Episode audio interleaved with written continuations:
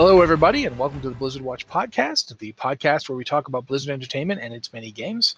I'm Matt. I am hosting this. I am joined by Joe, who is also hosting this. That's how this works. We're both hosting the show. Co-host. Uh, so, um, yeah, a lot of stuff going on. First one we're going to talk about up front, the first of the top stories, as it were, is the fact that we still don't know when the pre-patch is going to be Yup. for Shadowlands.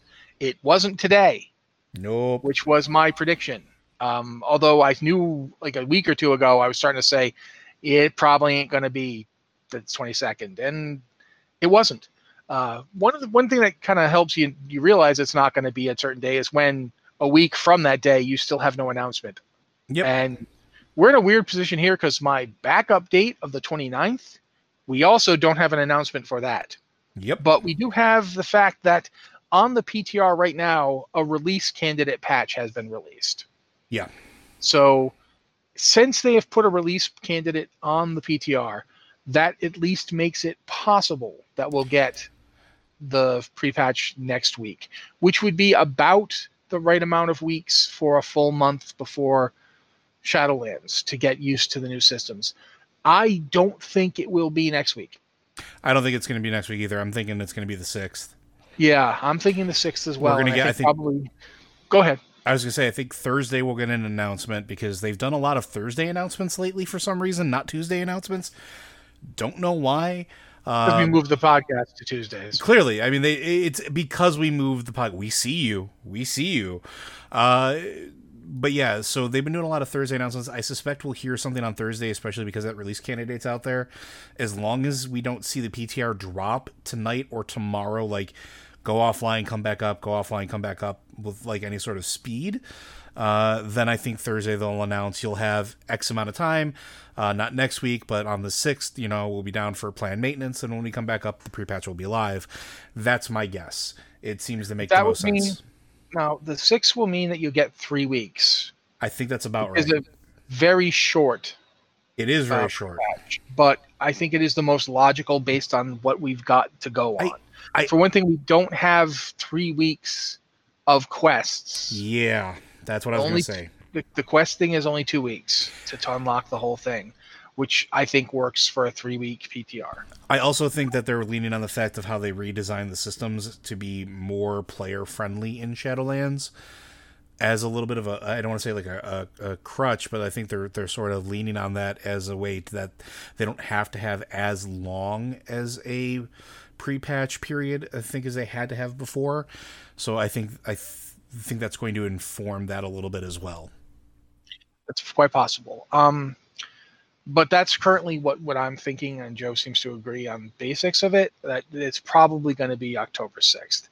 They might push it out to the next week, but once you start doing that, Yeah, then you're starting you- to get in the territory of getting an announcement of like the the like the the the expansion being delayed or something. I don't. mm, I don't expect them to delay the expansion. I don't. I don't uh, expect them to either. unless literally, like you know, their server farm bursts into flames, and they don't have computers to run the game on. I don't think that they will be delaying the expansion. But um, I definitely think we're looking at an interesting place where we just have not heard a lot uh, about it, and that's worth keeping in mind. Uh, but one thing we have heard about as of today is that there will be no bonus rolls in Shadowlands. I'm Um, so happy about this. I am upset about it. So once again, we don't agree. um, we're back to equilibrium. I'm upset about it from the perspective of people who use bonus rolls in things like five man dungeons, Okay. uh, five player dungeons. My bad there. especially people who are not necessarily running mythic dungeons. Uh, a lot of people I know use bonus rolls as bad luck protection for content like that, and not having the bonus roll. On the one hand, it gets rid of randomness because with the Great Vault system for raiding Mythic Plus dungeons and PvP, you will have a guaranteed drop if you complete, uh, uh, you know, an, what do they call them? Uh, I want to say milestone, but that's not it. Objectives. If you complete one of your objectives, the objectives are like they start at three raid bosses in a week, one mythic dungeon in a week, and a certain amount of PvP points, which I freely admit I didn't even look at because I don't PvP very much. But it's those are the things, and then they have the next tier of objectives is like something like seven raid bosses, four mythic dungeons, and more. You know, do better in PvP, and the final one is something like 10 uh, raid bosses, 10 mythic dungeons, and you know did even better in PvP. If you complete those objectives, you don't get more gear from the Great Vault. You get more choice of gear from the Great Vault. A little, a little bit of control. Uh, basically, what will happen is if you only do the bear, bear line objective, you won't get any choice. You'll just get a piece of gear. Uh, but it's a guaranteed piece. It's not like with with uh, bonus rolls. You could end up using all your bonus rolls and getting nothing. Which I routinely or, did all last year. Oh, I'm sorry. Yeah, or you could use bonus rolls and get more than one thing, which is what often happened to me. And it is random. And it is randomness that, if you look at what they've done with gear in Shadowlands, it is understandable that they would do this. Mm-hmm. Because randomness seems to be the thing they are trying to to prune down. I they've, they've gotten rid of war forging and titan forging and corruption yes. and all things like that, and they only, they've left one thing. There's one thing they've left, and that's sockets. Sockets on items are still random, which they need to do, I think, because of jewel crafters. They even said that's what they were, but but they've also put in a vendor in the mall that you will go to and you will trade currency for socket the socket item that you will then put on gear and they've controlled exactly which pieces can get sockets now in yeah. shadowlands it will only be helms necks uh, i think it's helms necks rings um, and belts i may be missing a piece no i think that's a bracers it's bruised bracers, bracers. Well. it's helms necks rings bracers and, and belts you can put a socket on everything else it can't randomly get a socket, and you can't add sockets too. So it's just those pieces, uh, which is you know again that's understandable, and that's another thing that that they're doing to, to control gear randomization. With the bonus loot thing, I get why they're doing it, and I get why people would like it. Um, like I said, it, it pares down on randomness. You don't have to remember to go buy the currency, so you don't end up at a raid and then be like, "Oh, I didn't get my thing. Uh, can we wait? Can I go back and buy my thing?" I, I think, oh no, we were we were gonna pull, man. Could you have to do that now? I just, but come on, man. He's got my thing. He's got my my trinket, and if I don't get it, yeah, all right, fine, go back to town. Can we get a summoning portal down? So I understand why they would get rid of it. It it also makes a lot of sense from a player playability standpoint because there's one of those things where we've all been in a group where everybody's got their coins and everybody's coining the same boss or whatever and you don't get anything, but the person who already got loot off the boss gets another piece of loot off the boss. And like it feels bad for those players that don't get anything already and then they don't get anything a second time or they get artifact power or whatever we're calling AP this time around. It it just feels bad. And But at the same time, since I've allowed you to say that horrible thing, um there's also the fact that you can go entire raids with nothing you can. And but that's having some kind of bad luck protection that isn't just you'll get one thing if you do so many objectives and you'll get some choice on that thing if you do more objectives doesn't feel like it needed to go away to me. But here's my counterpoint to that. Instead of looking at it as just bad luck protection, why not craft systems that don't rely entirely on luck. And like we're we're focusing. Have they the, crafted those systems? We're starting to. We, we can talk about legendaries. Uh, see, legendaries again. That's still not really what we're talking about. That's it, like a better thing that you make down the road. It's For not a better thing you make down the road. Whoa, whoa, whoa, whoa, whoa, whoa, there, bud. You can make it very early and upgrade it as you go along. They were talking about that today. Yeah, they were talking about today, but I still see no reason to believe I'll be making that thing anytime soon. But there's they've if been... I'm running a five if I'm running a five man dungeon to get like a blue piece of gear, just so I have something to run stuff later, taking away the thing I use to do that and providing me with nothing since it's not included in the Great Vault doesn't feel good to me. I get I that you weren't using it that way, but a lot of players are using it that way. I, I understand what you're saying, and I'm not discounting that, but I'm saying that we you, I would rather encourage them to have something that makes either crafted gear better or makes something that gives players more direct control over it versus random number generation in any capacity. I'm not disagreeing with what you're saying for previous expansions and that that's what they did, but bonus rolling always felt like a band-aid to me. That's what it it wasn't like, oh, here's the thing that you might get something extra. It felt like a band-aid to systems that were broken. And I think that we they need as the game has matured to look at our our crafting skills helping with this are do we have enough uh, avenues for players to get gear that aren't just random drops that they might never see uh, can we make a system where you know upgrades are upgrades and loot feels good versus I'm still using a uh, little song box from one of the very first dungeons I ran four raid tiers later. Like, I don't really see how that's bonus rolls fault, but okay. But I, because I never got a drop, because I never got anything else. You never got a drop. That's because you never got a drop. That's not bonus rolls ameliorate not, that. They don't necessarily fix it. I'm not arguing with you that your idea that this is a band aid is wrong. I'm saying you don't take the band-aid off until you've actually stopped the bleeding and can control the wound. Like if you've got a big cut on your arm and you put a band-aid over it, you don't take it off half an hour later when you're still bleeding. And you don't take it off and let yourself get infected. You wait until you've got something well, else. Let me, right now, the Great Vault doesn't do stuff for people who play solo. It doesn't do stuff for people who don't focus on these three avenues of gameplay. And I get that those three avenues of gameplay are always going to be more important to Blizzard. And I'm not trying to argue that they shouldn't be, although they shouldn't be. But that's not my argument. My argument is simply that when you're taking this thing out, what are you going to get to replace it for players who do this content? And you're right. I, I have not focused enough on legendaries and how quickly you can craft them. I haven't felt tremendously motivated to do so uh, and that could be my mistake. That could, in fact, be and, my the flaw in my point. But looking at what they've got right now, looking at stuff like conduits, looking at stuff like um, your covenant and the abilities it grants, I kind of feel like taking bonus rolls out was a really weird place to go with all this. You've got a ton of complexity coming in, allowing this one thing that'll let players and just allowing it on top, not not having it replace anything they're bringing in, just leaving bonus rolls in there for now until you've got something that actually makes sense. That was where I am on it, and that's that's. I'm going to stop at this point and let you say whatever your final rejoinder is. That's where I stop. It's a weird balance point, and it's one of those things where I'm willing to see how this plays out, and I'm not going to condemn it right away. I'm.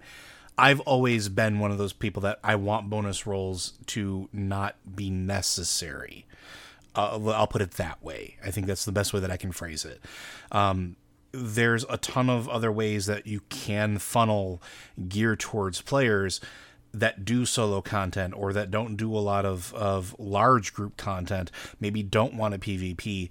And I think Shadowlands is the first time I feel like they're actually starting to look at that in years. I want to say probably since before Warlords like I I I really feel like of Pandaria was the the last time that gear felt okay.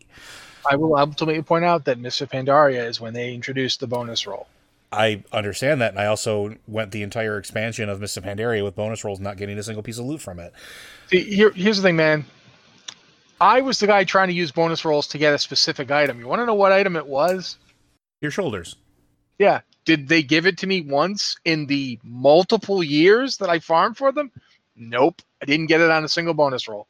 I got gold every single time. You think I don't know that bonus rolls had some really annoying aspects? I'll tell you right now, making gold slash artifact power slash whatever we're calling it this expansion, and you know what I mean? That was always a bad idea. Like a bonus roll should just give you a piece of gear. So I'm down with the Great Vault at least guaranteeing you something. I'm okay with that. I don't think that should be you get one thing and that's it. And that's it for all three. Like right now, with the way the Great Vault is in, is put in, you get one thing and it's just one thing. Even if you do say you do raids and Mythic Plus, you get one thing. You do raids, you do Mythic Plus, and you do PvP, you get one thing. And I get why that's there but there's no way to to increase this in any way. You get one thing a week, no matter what. It's just the choice of what thing you get goes up. That's good. I like that the choice of what you can get goes up. I feel really weird about the fact that you get one thing no matter what you do. I mean, that's I don't, why, and and unfortunately, and I, I don't disagree with you. It's it's and as I said, it, it's kind of how the caches work now, except giving you choice. That's really yeah, well, it is. How the caches work now, but the cache works now for mythic rating. I mean mythic dungeons, not for everything. That's where bonus rolls in in raid content. I get why you wouldn't like them. I get that there's a randomization issue that really, you know, kind of needs to go away. But at the same time, I really liked having them. I, I enjoyed having them, even Sure. when I didn't get anything from them. And now I'm not going to have them, and I'm not going to get anything for that. I'm losing something and not getting anything for it. I I, I, I, I strange to me. understand. I understand. we've we've gone back and forth on this a we- lot yeah. as we tend to do. Uh, I feel like we did also mention, and I think like I just want to mention it again really fast, the change to gems because that's something we wrote about this week, and I think that's an interesting thing to keep in mind. Ge- the way gems work, they'll still be drop random uh, random drops on items, but you will also be able to go out and buy an item and socket your gear. And so, if you get a, a, a random gem piece of gear, great. And if you don't, you can add one to it. And I think there's an approach they should be looking at for other stuff. The idea that if you get something nice, great. And if not, you can still get it so you can still catch up. I don't know how you'd incorporate that here, but it is something to consider for the future.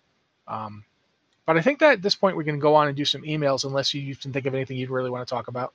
No, I mean uh, just to touch back real quick on the legendaries, just throw it out there because that, that's something that I think is kind of important and newsworthy.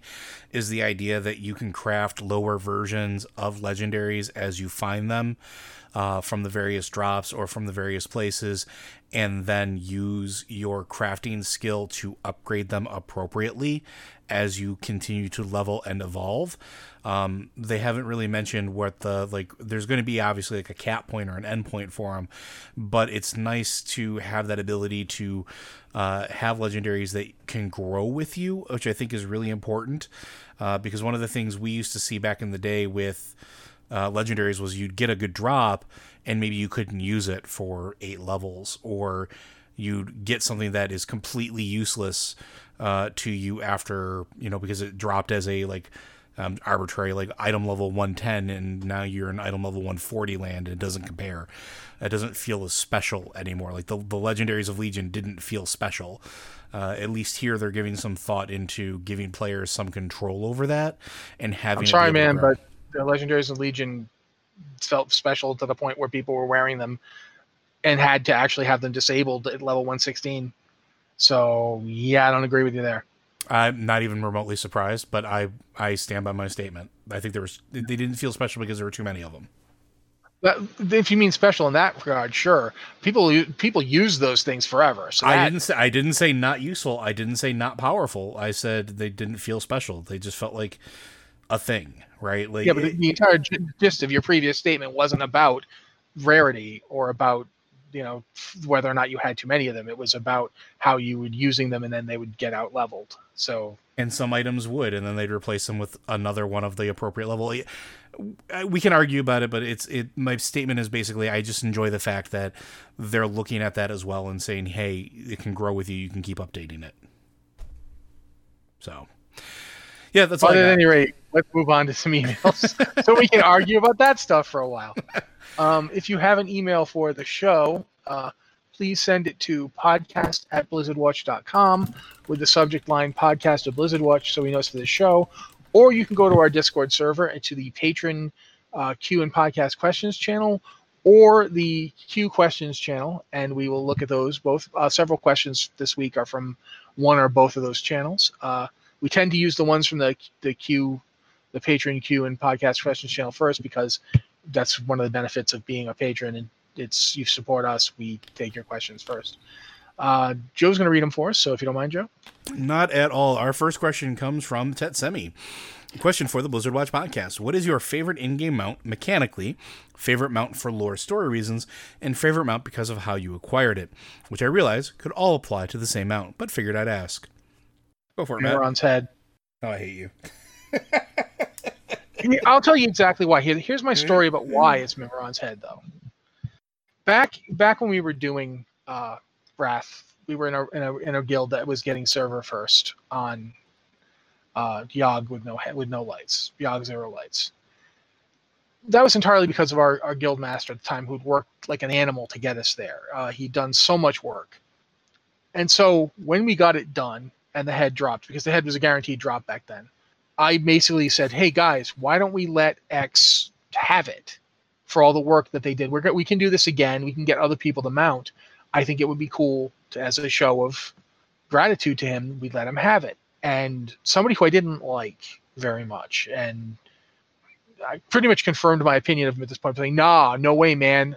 And this person had been in the guild for like three weeks, and he, was like, "No, we should just roll for it." And everybody else was like, "Yeah, okay, let's roll for it." And I was like, "Okay, fine, then I'll roll for it." I wasn't gonna. I was totally okay passing on this mount. I did not want it. I wanted to give it to the guildmaster. Uh, maybe I was a bit of a kiss up. I don't know, uh, but that's how I felt. So we all rolled, and that guy rolled a 98 and he was like, "Woohoo! I got it!" and I rolled, and I rolled a ninety-eight. So you did a roll off, right? Yeah, so it was down to the roll off. He rolled a ninety-six on his roll off. I rolled another ninety-eight, so I got the mount. and so I, I, I wasn't, I wasn't a jerk about it. I did, however, whisper the, the, the guild leader and said, "Look, I will hand you this mount right now. I will give this to you. I will just you know, I, I, however it will take. If I have to, I think at the time you would have had to like petition a, like a, a, a, a GM. A GM, yeah, to put in a ticket yeah. back then. I, I will do that, or you can just go over and, and pick it up because I haven't picked it up yet. And he was like, "No, man, everybody spoke. Uh, that was the decision everyone made. You take it." And he burned out real hard, like that expansion. And I always felt like one of the reasons he burned out was because that the guild did that. And so I've always kept Mimiron's head as one of my favorite mounts because a I saved it from a jerk, and b it was a lesson to me that that sometimes your guild doesn't have your best interests or even its own best interests at heart because we, we needed him without him we were not a good guild like just he he kept us focused he's a reason we got arthas down uh, server first i'm talking of course heroic back then they didn't have mythic but he's the reason we got Arthas 25 uh, heroic done before anybody else in the server. He a ton of work. He he made that guild happen, and we didn't repay him. And I've always felt bad about it. But that's why it's Mim's head. Uh, I, I I like the I like it. First off, it just looks cool. Um, it's less busy than like the the more recent floating from Mechagon. Yeah. yeah, that thing's a little busy for me. Whereas Mim's head is not. Plus, Mim's head is the head of the giant robot that that you fight. So it's mm-hmm. cool for that. It's got a big rotary thing on it. It's noisy as heck, um, which I like. I don't yeah, know. It's, I, uh, I love, it's the old copter noise, isn't it? Yeah, I love popping that thing and just annoying the heck out of people with it. And it, it's just yeah. So for all those reasons, it's Mim's head. Yeah, as far as me, my favorite mount mechanically, I don't really have a mechanically favorite mount. Uh, but like for lore story reasons, I really like the elemental from the Shaman Order Hall campaign. Not surprising anyone, I'm sure. Uh, it's one of my favorite. I love the way that it changes. I love the fact. Well, I guess it would be mechanically as well because uh, now that they're adding like ray tracing and stuff like into, into the game, and they've been working on lighting effects for quite a while. When you're an elemental and you're on the fire elemental riding on top of it, it gives off red light, uh, and it is very reactive. And I absolutely adore it. I think it's one of the prettiest mounts that they've put in the game because of it. I do enjoy the fact that it also shifts between water and air, which I think is really, really cool because we don't get a whole lot of water elementals if you're not uh, a frost mage. So I really enjoy that. Now, the one that I will say for personal reasons, and I don't have this mount, uh, is Attumen's mount, and it's for a similar reason to what Rossi just said for his story. But way back in the day when I was on Zul'jin and I was in the Guild Impossible, uh, we had a hunter named Zabos, and he was a really great guy, really good friends. Him and I still talk to each other to this day, and we were doing Karazhan. We went through, we were doing our weekly runs, and we kill Attumen, and the mount drops. And I roll a 99. And here comes Zabos. And he rolls a 100. And he just sits there, looks at everybody, takes the mount, immediately logs off comes back later. I feel really bad. I'm so sorry. Do you want me to put a ticket? No, no, it's good. You roll fair and square.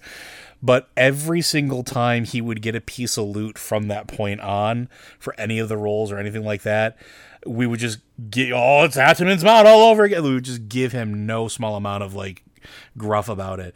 Uh, but even to this day, all these years later, if I like just send him out of the blue, nothing else but a picture of Attumen's mount, I will get a whole bunch of expletives back, and he still feels bad to this day. So I like I, I, I just like that story because it was, was one of those things where even now it's still a thing. We still remember it. Doesn't matter how far, how many servers, how many guilds, or if we're both still playing, still remember it. So good memories there. All right. Our next one what up, Watchmen? So I bounced around the lore people, all guessing who the Troll and Revendreth video is. Not Zalazane or the usual suspects like Zul or Zul'jin. It's Sen'jin. I think he may be the one who helped Vol'jin, but to do so, he may have had to pay a hefty price. Hand of valor indeed. What are your thoughts on this half baked idea? As an Easy Target. You know, Blizzard Watch has become my de facto Dragon magazine. Times change. I'm not sure why we're your de facto Dragon magazine, but cool, I guess. I'm, I'm honored. D&D? Is it the D and D posts? I mean, we do do a few D and D posts. We talk about it a lot. We do. I, I did one today, actually. You did. So yeah. But anyway, um, I've thought about this one. Uh, Sen'jin died a long time ago, and I, I don't really like. I mean, if you're saying he made a deal with someone to go to Revendreth in exchange for for uh, Vol'jin not ending up dead? I I mean maybe Sen'jin was around as a Loa. We were seeing him. He's in one of the the Vol'jin short stories. So this is not an entirely impossible idea. I'm not sure why he would end up in Revendreth. Like I don't know how the deal would work. It is unlikely, but not impossible. I would say that's that's my take on that. I don't know what Joe thinks. Kind of in the same boat. Uh, I mean, he has. I think we actually see him with Bwonsamdi. I think there's. I, a, I know he's in the book. I know. I mean, not he's he's in the short story that they did a few years back. I, Vol'jin Shadowhunter, I think it's called. Yeah, but I, I it is. But I, I I legitimately think he's in Shadowlands. I and it's not in Revendreth. Like I'm I'm I remember. Oh man, I wish I I wish I could remember. But I I think I remember seeing him. And I think it had something to do with Bwonsamdi. I could be absolutely wrong. I could be misremembering. It happens. Uh, but again, could be. I I don't think it is. I don't think it's Sen'jin. Um, it's not impossible, like like Matt's saying, but I don't think it's likely. I don't think it's the likeliest choice. Also, because even then, why would he go to Revendreth? He wasn't a hugely like sin-filled, prideful, like in a bad way character. Like he was always he was the one that wanted to be, you know, left in peace right? He joined up with the Horde because that's what he needed to do to survive. He didn't want to be bothered with everything else. Uh, yeah, I don't know. Like it was, it doesn't fit. I, I don't know how else to say it. I, I, mean, again, this is not contradicting anything, but the story of the Judgment, which came out a few years back, uh, kind of implies that Sen'jin is now a Loa. But yeah, it doesn't mean that that's going to happen. Like I, I don't when we, we talk about stuff like this, at least feels like there is a there's a plausibility, but not not plausibility. There's a possibility, but not a plausibility here. I don't think it is likely to be Sen'jin. Yeah, and we could talk Based on everything we know about. We we could talk spoilers about Loa, but I don't think we're gonna. I don't think we need to on this one. Yeah. So I'll just say that. That's that's what I'll say. Yeah, I agree. Uh, our next one. Hello, Frozen Ones. Diablo question here. How much time is there between Diablo and Diablo 2? I know it's like 20 years between Diablo 2 and Diablo 3, but it can't be anything like that long between D1 and D2, right? Because the main villain of Diablo 2 is the Dark Wanderer, who is the hero of Diablo with the Soul Stone stuck in his forehead. So it has to be pretty close in time, right? Second question Why would you jam that thing in your head? Uh, and this is Tor Diablos. Um, yeah, you're right. It's not. Sorry. Sorry, the second question.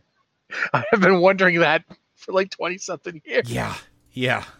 Um, but yeah, that's the, the first question. It's it's literally like I think weeks later at most. Um, the implication is that uh, the, the Aidan, the the character who is the fighter, I think he's called the warrior actually, the warrior in Diablo.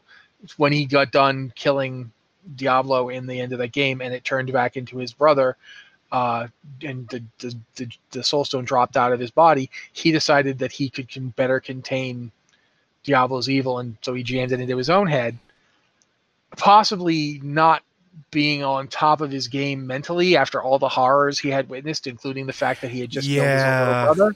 Yeah. Um, I'm going to speculate that that had a little something to do with his not tremendously great decision making. Uh, if you if you notice when you play Diablo 2, all the playable characters in Diablo got corrupted. yes. All of Not them. Not just not just Aidan, not just the Dark Wanderer. The rogue became a Blood Raven, and you fight her in the first major uh, dungeon you do. Uh, the, the the the former sightless eye monastery that they they're all like they're the the demons have infested it and blood raven is there as a as a boss. I forget where you fight the wizard but you do fight him too. He also shows up. Um, so yeah i don't think anybody came out of diablo feeling good about themselves or you know making good decisions. But but i gotta say jamming a soulstone in your forehead's right up there with the worst one you could possibly make. Yeah. uh, but yeah, it's it's literally like the most it could possibly be is weeks, um, based on the the opening cinematic and the shape that that Tristram is in when you get there in, in Diablo two.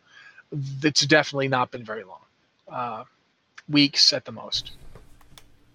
But yeah, as for that second one, I am pretty sure that that Diablo basically drove him nuts, and he decided to do this incredibly stupid thing instead of say, I don't know, putting it in a bag and just carrying it somewhere. I mean, where I don't know where he would have taken it. I don't. I honestly, you know, it's not like Aidan knew anything like about the stuff, the whole thing with the forge in the Pandemonium Fortress, where you could destroy the Soul Stones once and for all. I so he was basically presented with this really horrible situation and had no real idea what to do. But nonetheless, I gotta think driving that thing into my own forehead, it'd be absolutely near the bottom.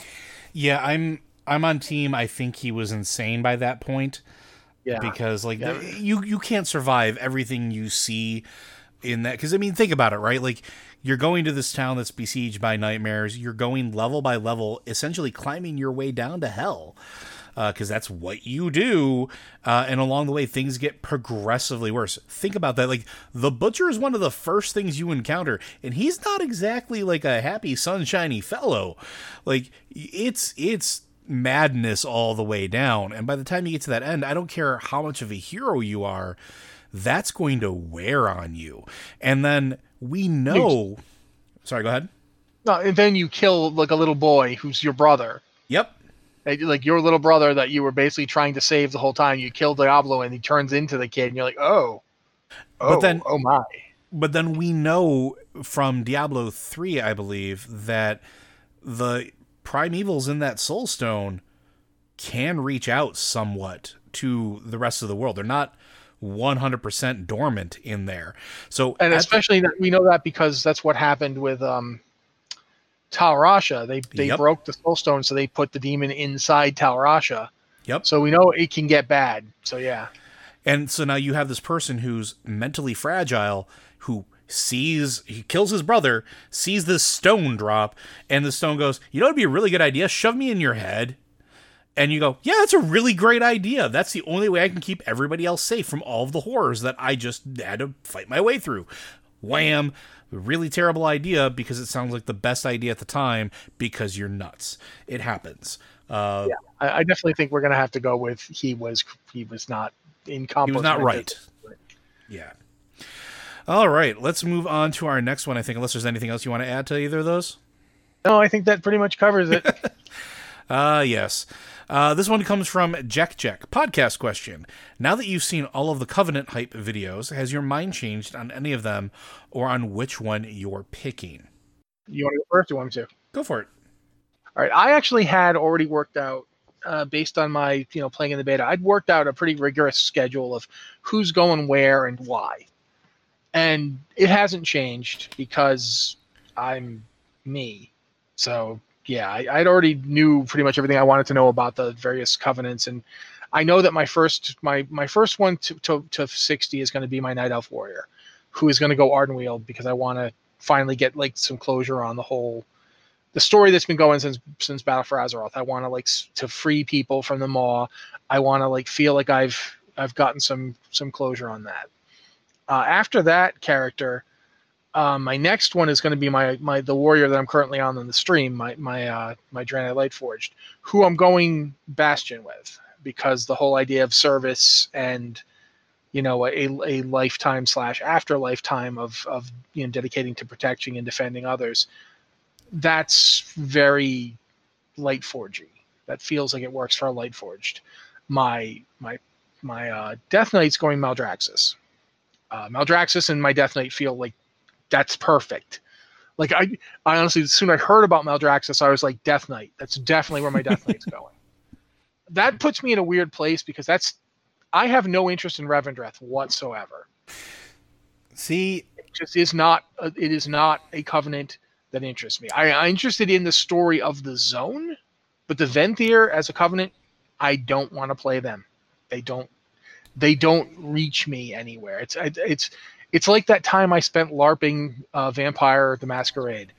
It made me not want to play Vampire the Masquerade. It did, however, teach me that I, I really enjoyed playing Werewolf um, so yeah, I feel very much the same way with the Venthyr. It's like these are not people I want to hang out with. But I do have I have the paladin and another warrior that need covenants. And that's before I, you know, we talked in the pre-show about what I'm going to do with my 120 boost. Um, so I've got multiple characters that that are going to need a zone. I think my hunter will definitely be going Ardenweald as well. And again, this is all all my decision making here is story based. I am not basing my decision on the relative strength or power of any of the covenant abilities for the very simple reason that I'm I, my raid guild's real chill and I play infrequently. Mm-hmm. So I can do that. If I was main tank for my guild, I'd be sitting here and I'd be breaking out all the covenant abilities and soul binds and all of that and seeing which would be the best for tanking. Because I when you main tank for a guild or when you're like a big healer for a guild, you have to put the needs of your guild ahead of yourself. That's just how it works. But since I'm just mostly going to be doing ha ha ha, having fun my own way, then I can I can make role playing decisions. So that's where I am. I'm going to shut up and let Joe talk now because he tried to get in there a couple times and I, I heard him. Oh no, you're nope. this is something that I've I I'm not settled on for Loader at all, and I'm I'm back and forth between now Ardenweald and surprisingly Revendreth. And here's why. And I've talked about this before, and I've talked about this on the the Lore Watch podcast. The story identity for my character fits both of these places, and I, I had completely written Revendreth off as oh I'm it's, it's not going to be for my character, it's not going to be for any of my my guys or et cetera, et cetera, et cetera. But now it's about fixing something and seeking justice And that definitely fits with where my where I feel Loader is mentally after everything that just happened in BFA. That seems like something he might latch on to. Like we done messed up. I was part and parcel to a bunch of horrible things. Maybe I could at least make something right. And that seems like it would fit. And then, of course, Ardenweald with the whole balance and, and restoring things back to the cycle fits as well. So I'm torn there. Um, I can guarantee you 110% my warrior is going to Maldraxxus. Uh, his giant weapon swinging behind is going to be right there beating down uh, skeletons and, and weird spiritual things because that's what he does.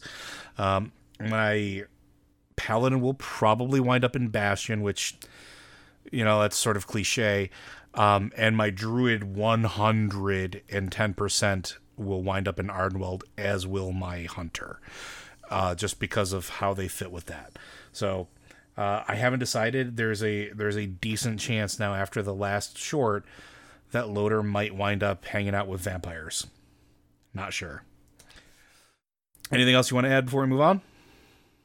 Only that I mean, I really do think that in terms of like those shorts, what they did really really well was give you an idea of the stakes and what's going on in each like zone before you get there as a as a player leveling through the expansion.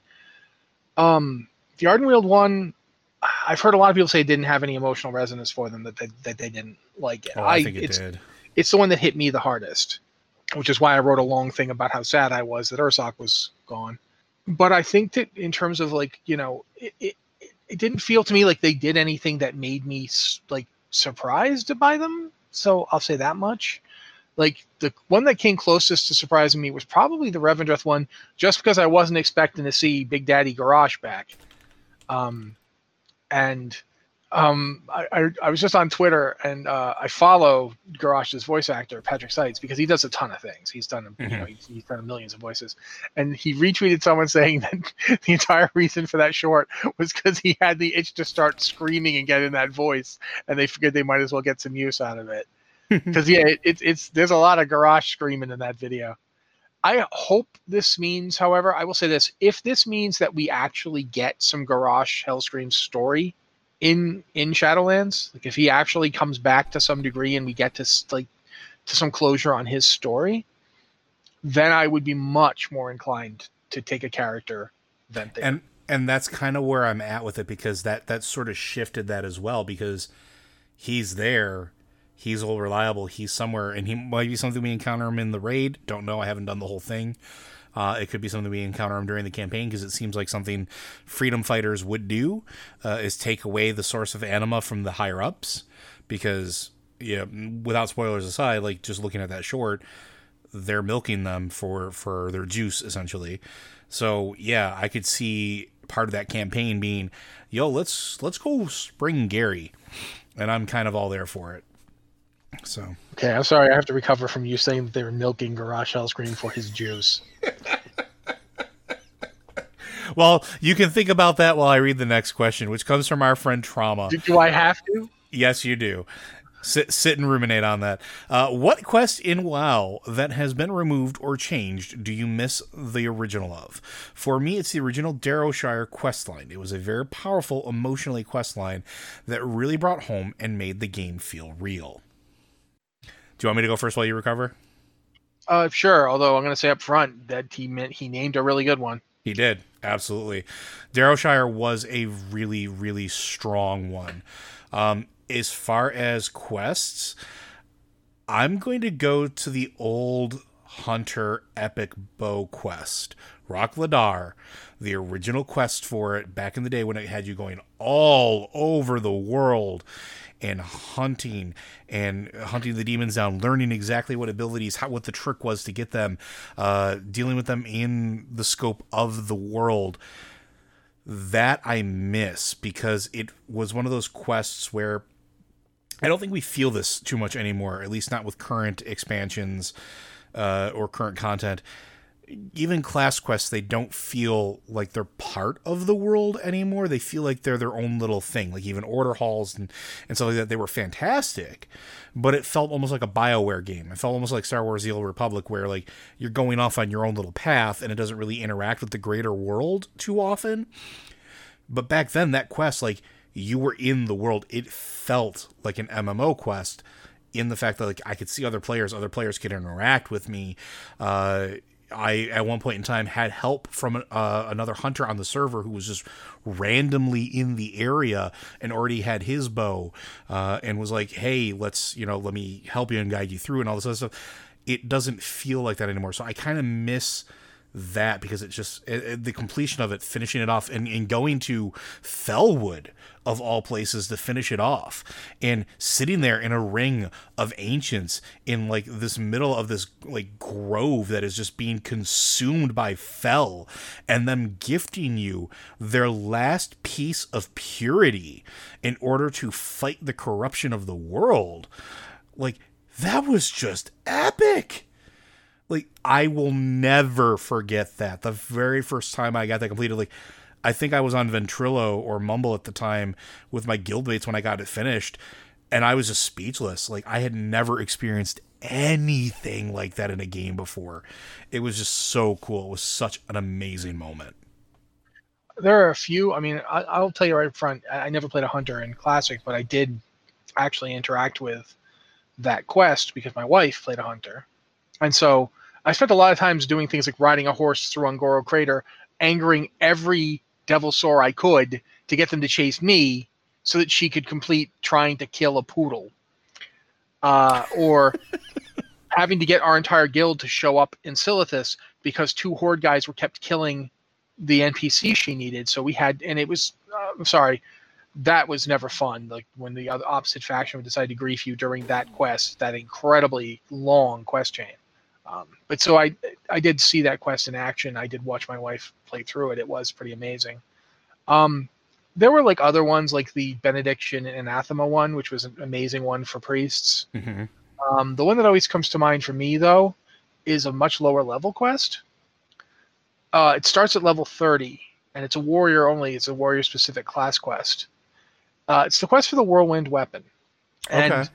The reason I'm bringing it up is A, it does all that stuff where you have to interact with the world. Like you have to go to Arathi and like Mhm. kill these elementals to get these special charms. You have to go to uh, Shadow, like not Shadow Moon, um, Stranglethorn, and you know I forget what you had to do in Stranglethorn. It was quite ridiculous, but you had to go down to Stranglethorn and do stuff down there. Uh, you finally get all the stuff together you need, and you have to go up to the middle of bloody nowhere. And I, it's literally, it's not in any specific zone. It's like on the river, like just south of Chillwind Camp, but still in. I I think it's actually still in the uh, Alterac area.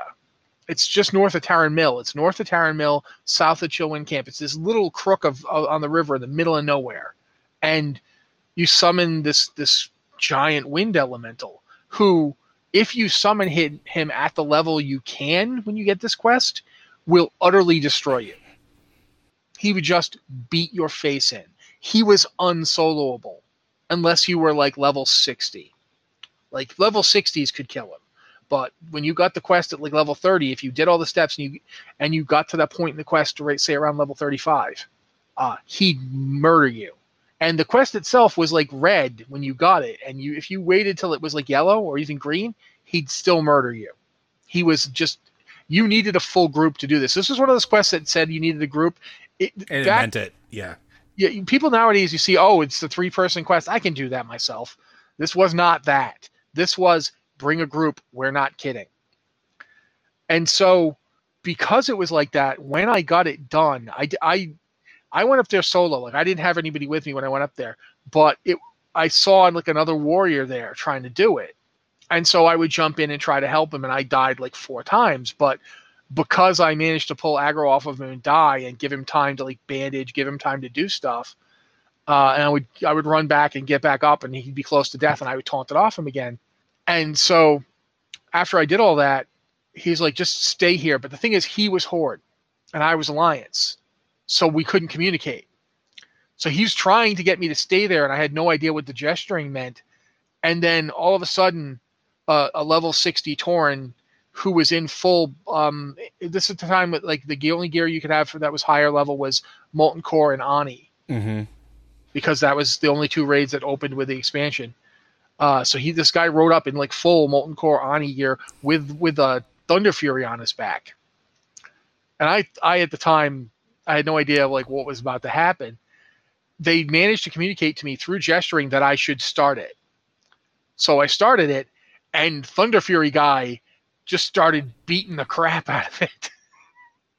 and he he killed it in like three hits because Thunderfury's proc was amazing. So I got my my my whirlwind stuff. I've still got those on like transmog because it was Mhm. a quest that I finished. Uh, I have those weapons in my transmog collection right now, even though I, I don't have the weapons anymore. I haven't kept them, and it's just it was one of those things where I saw like when I hit level 60 and when I had like raid gear, like I was at like Blackwing Lair slash AQ gear, I would always make sure every time I was anywhere near that area, and keep in mind, flight didn't exist. Mm-hmm. So you had to be in that area. I would go to that area just to see if anybody was doing the And pay quest. it and pay it forward. Yeah, you and, and I did it like like eight or nine times. like I, I I remember seeing like a, a, a an orc who was just desperately trying to kill that thing, and it was just he was good too. He was very skilled. He was using all of his toolkit as well as he could have, and he wasn't going to pull it off because the because Cyclonus, I think that was his name, Cyclonus. Cyclonus. That might be a transformer. It is definitely Uh, it's definitely a transformer. but he was trying really hard, but he just wasn't going to make it. He just he he used shield wall. He wasn't going to survive, and I just showed up and I Sulfuras that guy so hard. He like his I Sulfuras his windy head off, and the the orc was like, "Oh God," because he was flagged for some reason. Uh, and I guess he thought I was going to attack him. This was an Azjol-Nerub, by the way. So if you played an Orc Warrior and Azjol-Nerub back in 2005, that was me. Um, but I didn't. I didn't attack him because there were two things in the world that I would always kill whenever given the opportunity: a son of Arugal, Yep. or Cyclonus, the Wind Lord. And much for the same reason, because they were jerks. But yeah, I I, I feel like I want to talk about Darrowshire because it was such a good quest. I think we should. You know what? I think we have enough time that if we wanted to go into it, I think it would probably be a good way to to. It would be a good time to talk about it. So go for it. The thing with the Darrowshire quest, I don't know. I don't want to talk about it in terms of just breaking down what the quest was about for you for you guys, because I mean, WoW Classic exists, and if there's any good reason for WoW Classic to exist, it's to let you play the original Darrowshire quest line. Mm-hmm. So I'm going to tell you right now, if you are on WoW Classic and for some reason you haven't done Darrowshire, go do it. That is that is the best reason to be on WoW Classic right now. Not to do old raids, not to, to gear up a character, to experience the content that's gone. And Darrowshire is one of the best quests. And it doesn't matter, Horde or Alliance, it doesn't matter. You can both do it. And it's just, it starts so small. It starts off with you just finding a, a little girl, like a little girl's toy that's that's been like torn up, torn apart, and you you get that that toy together for the ghost of this little child, and that's how it starts. But it goes, it goes into the corruption of a man's soul, into the like the horrors of the scourge, uh, into like you know the entirety of like what happened in Warcraft three, and how you know what what's the old saying? What profits it? What profits you to win the entire world if you lose your soul? Mm-hmm. and that's kind of what Darrowshire is like. A, it's just this perfect encapsulation of that idea, and it's really it's haunting, and it's just you know betrayal and horror and you know redemption of a sort. You can't really fix what happened. You can't make it not have happened, but you can you can bring closure to people. You can give them some peace, and that's just it's just does all that so well, and it does it in a way like it is classic in a way that you don't have anymore a kind of gameplay you don't have anymore where it's this big event with timers and these monsters surging and you it's hard. It is Mhm, really mhm. hard to solo Darrowshire like you want a group you can you can do it solo but it's not easy. I think i did Darrowshire like six times before i got it. Um so yeah that's that's pretty much all i have to say about it but it is it is a beautiful example of the kind of, like, of classic quest design in a way that we we don't really see anymore for good and for ill. I mean, there's some stuff about Darrowshire that's real annoying. There's some parts where you're you're wandering around craters trying desperately to get like this one giant maggot to spawn, so you can hopefully get this one thing you need to drop to drop. Uh, it, it there's a lot of that kind of stuff in it. It takes for a very long time, but it is very worth it to see the end of it. Yeah, and and that's I think one of the reasons why the Hunter quest sticks with me so much is like those types of quests felt epic. They felt important and big, and a lot of times they were things that involved the entire community. And like you said, with the uh, the Cyclone gear uh, or Whirlwind gear, excuse me, uh, like I would go back and after I was helped with you know some of the hunter stuff, I would go back and help other hunters when I didn't have anything else to do. Like if I wasn't farming for raid or something, I'd go to these areas and just like yours, they weren't exactly in, you know, easy to find areas. Like Oh no, they were the, the, the one the they patrol entire really- zones. Hunter one that really comes to mind is the Winterspring part of that question. Oh god, that was awful. Winter Winterspring's already hard to get to. Yeah. and Winterspring's already one of the most painful zones to to go around in on before flying. Yep. Like it, it there's very few places to go that aren't swarming with things that are going to try to kill you, and they're high level things. So even when you hit level sixty, they'd still aggro relatively. And they so- still hit hard. and so trying to do this quest while things were coming at you oh i remember that when my job when my wife was doing this and she and you also had to like perfect certain aspects of the game like jump shots and spin shots And wing While all that was going that on- type of stuff, yeah. what while all that was going on my job was to run around and just aggro entire collections like i'd have like six of those those furbolg on me and i'd be trying to kill them and pull them out of the way so she could keep working on kiting Oh yeah, and, and then like if if something and if anything else hit like that one in particular was rough because if anything else hit it, like an AoE or anything else, because it could be affected by NPC spellfire, it would despawn. And then it Mm-hmm. wouldn't spawn for I think that one was a six and a half hour timer. And I don't remember how long the timer was. I just but they were all different too. I don't think it was that long because I remember her Oh. like failing multiple times. So it, It was, was- it was enough of a respawn that it was long, but it was you could do it like more than one attempt in a in a day.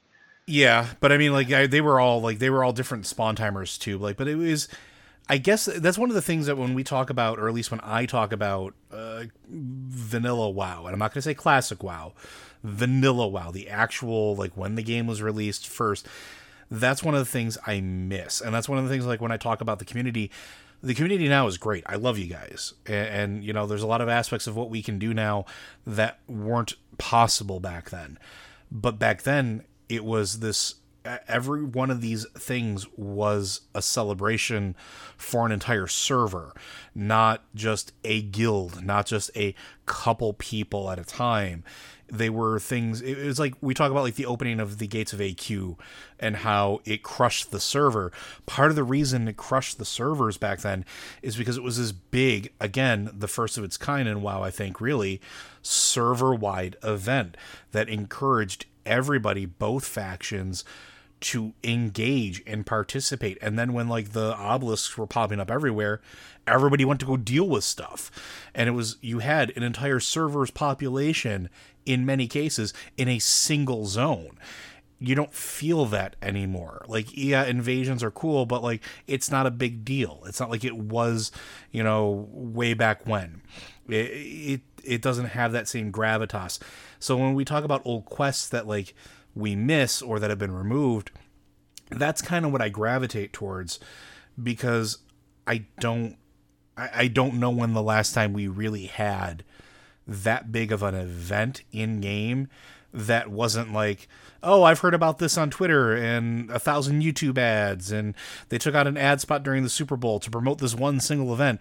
You're never going to have that again anyway, though, man. I mean, I know, I know, Yeah. but I'm just saying, like, it, that's the nostalgia factor that brings me back. That's what makes me miss it, right? So, but yeah, that's uh, that's all I got on that. Um, do you have anything else you want to add? I kind of do, but I also want to try and get to Verdigrease question. So instead of me going on about this, let's go to Verdigrease question, and hopefully we can get through that in time. Sure. Uh, so our last question is from our friend Vertigree, uh, and it's here with some Satyr Nathrezim Imp questions. Uh, are Satyrs the Nathrezim's agents inside life? I feel we're close to unlocking this mystery of the demonic template, the hooves, horns that Sargeras, the Nathrius, the Nathrezim, Succubi, Satyrs, and the Demon Hunters all share.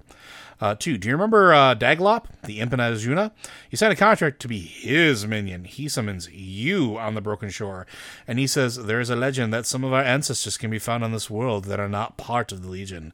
I bet they are boring. Who are the ancestors of the imps? Love your shows, Vertigree. Uh, I think for the first part, I don't know if the satyrs are the Nathrezim's agents inside life.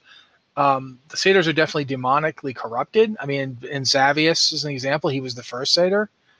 Uh, whether or not that was a back door for the Nathrezim to get inside life, I couldn't tell you. The satyrs don't feel very lifey, though.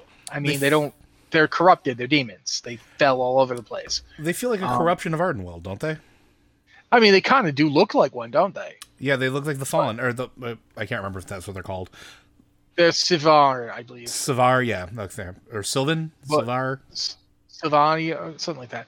Doesn't matter. Um, Savari. the point being, yeah, I, I think the point though is, I mean, there certainly is some some room to make that argument. They do look similar, um, and they are corrupted night elves. Um, like Xavius, for instance, was one of them. Is one of them. He's the first one. So, I mean, it's it's it's potentially possible, but they don't. They're not. If they are, they're not agents inside life. They're a mockery of life. They're they're a one does kind of wonder how did Sargeras like did Sargeras know about the Shadowlands? Did he know about the, the the you know the fawns? Did he did he like deliberately copy them? Did he corrupt them in some way on purpose? Are there fawns on Azeroth that aren't part of the Shadowlands? I mean, these are all questions that I don't have answers to. Uh, but in terms of like whether they're working for like you know Sargeras himself is part of the problem here. We don't know how much of this he was involved in. We know that Sargeras was driven kind of nuts by the Nathrezim A little bit. and so that's part of the reason he went off on his burning crusade so he could have been talked into doing it by them or subtly suggested to do it by them. Too much of this kind of does demean him, though. If we go too far along this path, we turn Sargeras into an ultimately giant stooge. And I don't think we want to do that. I think we want Sargeras to actually be a menace. So, yeah, I, I, I think I'm on the fence on this. I, I see the resemblance and I get where you're going with this. I just don't know if it actually works. Yeah, I, I, I think I, I don't think they're necessarily the agents inside of life. I think if anything, it's it might wind up being something similar to what we might find out about uh, the Helm of Domination in in uh, Frostmourne and and how those got into the hands of the Legion to begin with. Uh, this might be templates or ideas that the Nathrezim stole. Uh, and then you know, hey, you can turn him into this form. This is torturous. This is a perversion.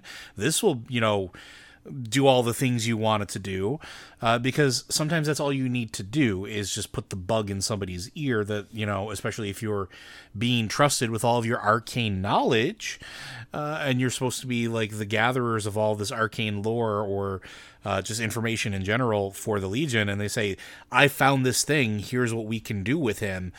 And then you go and do it I, like I said, I don't think it demeans Sargeras to say that. I just think it was presented to him.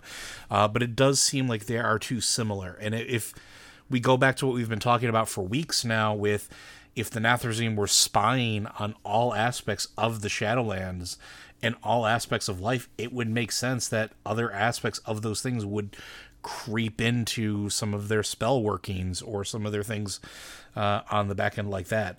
I think it's interesting to to maybe say that it's the first perversion of the Sylvari. So, what about that second one with the Daglop? Uh, if I were gambling, I would say that stuff like Grell, because remember the Grell aren't demonic; they're just na- natural entities. They sure as heck look like imps. They sure as heck act like imps. For that matter, Spriggan also look and act like imps. Uh, so either of those would be a possibility. The Grell are just essentially nature spirits, though. I think they're basically just that. I that. so yeah. So I mean, it would make sense, right? Again, uh, that the, the, imps seem like a perversion of nature. They seem like a perversion of nature through fel. So I don't know if that makes a whole lot of sense, but yeah, the Grell are force spirits that resemble imps, but are generally larger in size, lack the characteristic horns, and are not demonic.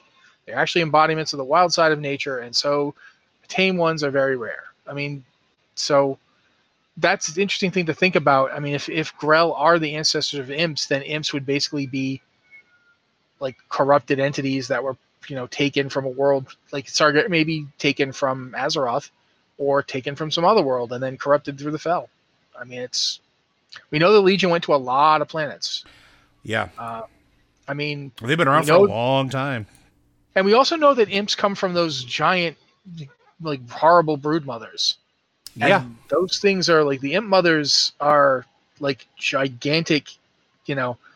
That's an interesting thing to think about. They look like, you know, they look like, you know, horrible monstrosities, basically. They actually look like Therazane. A little bit, a little bit. Uh, so, like, I mean, you know, if the imp, the matron imps are themselves like a twisted version of a Grell, I mean, who knows? We don't know. But there's something to be considered. Like, you know, maybe that's they captured a few, turned them into these things, and used them to breed more. I mean, that's certainly they they've been to Azeroth a few times now. It's not like they couldn't have. Uh, not mm-hmm. entirely sure though. There's there's also um, I'm trying to think of this. There's like there's the Firekin, who are like elementals that are also imp like. Yeah, they look. They. I mean, obviously, some of this is all based on the fact that World of Warcraft uses the same models over and over again but it is still interesting to consider whether or not you know Grell and so forth appeared because the the elemental things turned into living things on Azeroth. We know that that happened with dragons. Dragons originally come from the elemental planes. That's like we we still have stone drakes. We know that that's where they originally come from. Then they got to Azeroth and they changed into proto drakes. They became flesh things. They still carried an elemental essence within them, but they became living animal entities. Yeah, did we, that happen? Did that happen with Grell? I mean, that happened with imps. Are they imps just a fel corruption of a living thing that was originally an elemental being? I mean, we don't know. Yeah, and we do see flame imps like even in Molten Core. I think that's one of the uh, besides Felwood and Warlocks, it's one of the earliest times we see imp-like creatures, which could be again reused assets. But it it I do like the idea of it being a repurpose of a template that this might be by design instead of accident. Or at least, you know, that's the place I want to live. But Blizzard Watch is made possible due to the generous contributions at patreon.com slash blizzardwatch. Your continued support means this podcast slating community is able to thrive and grow. Blizzard Watch supporters enjoy exclusive benefits like early access to the podcast, a better chance at having your question answered on the podcast or the queue, and an ads-free site experience. Thank you very much, Joe. Uh, again, guys, if you have a question for the show, you can email it to podcast at blizzardwatch.com with the podcast or Blizzard Watch in the subject line so we know it's for the show. Or you can hit us up on Discord on one of our two channels. Uh, but that's it going to be it for us this week. Thank you guys so much for being here. Uh, on behalf of Joe and myself, I want to say uh, we'll be here next week.